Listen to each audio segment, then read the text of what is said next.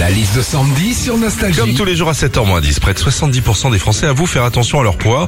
Ils se pèsent au moins une fois par semaine le matin et à jeun. Qu'est-ce qu'on vit quand on se pèse, Sandy? Alors euh, déjà, Philippe, quand on se pèse, des fois on a la bonne surprise, par exemple, d'avoir perdu 2 kilos. Oui. Alors ça c'est tout bête, mais ça fait tellement du bien au moral que le soir, euh, bah tu t'en fous, tu te dis allez, une petite raclette. Hein.